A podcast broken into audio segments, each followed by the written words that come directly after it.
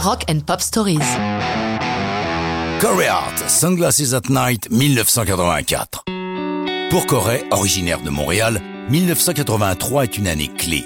Ses talents d'interprète et d'auteur-compositeur lui valent de décrocher un contrat avec Aquarius Records qui mise sur lui et lui donne la possibilité d'enregistrer son premier album en Grande-Bretagne, à Manchester.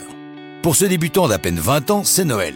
Parmi les musiciens qui interviennent sur son album, on ne peut que remarquer la présence d'Eric Clapton sur une chanson et celle de Paul Burgess de Tennessee à la batterie et aux percussions sur d'autres.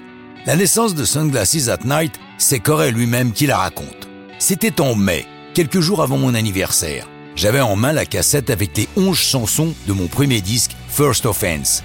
Mais dans ma tête, une douzième chanson trottinait.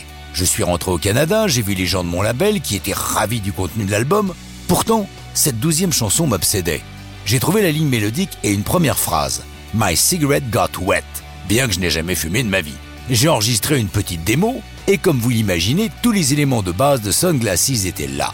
Une nuit, en rentrant, j'ai repensé à l'Angleterre. Quand j'y étais, j'avais en permanence une paire de ray dans ma poche. Sauf que le temps était tellement pourri que je ne les ai jamais utilisés. De plus, dans le studio, la clim donnait directement sur le visage de l'ingé son qui de temps en temps mettait des lunettes de soleil pour se protéger de l'air froid. Donc, ce soir-là, en repensant à tout ça, j'ai commencé à chantonner cette phrase I wear my sunglasses at night sur la mélodie de My Cigarette Got Wet.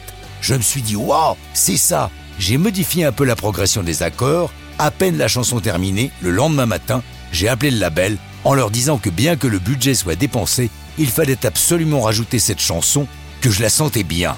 Ils m'ont fait confiance et m'ont aussitôt renvoyé à Manchester pour la mettre en boîte. Mes producteurs anglais, Phil Chapman et John Astley, ont fait un travail de fou sur ce titre, utilisant tout ce qui se faisait de mieux dans ces prolifiques années 80.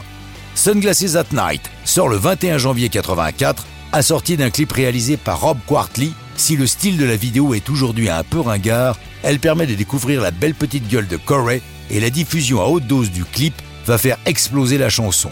Corey Hart obtiendra 9 titres classés au top 40 américain entre 84 et 90, puis deviendra songwriter pour d'autres artistes avant de se retirer aux Bahamas pour une vie heureuse de père de famille. Mais ça, ce n'est plus du rock'n'roll.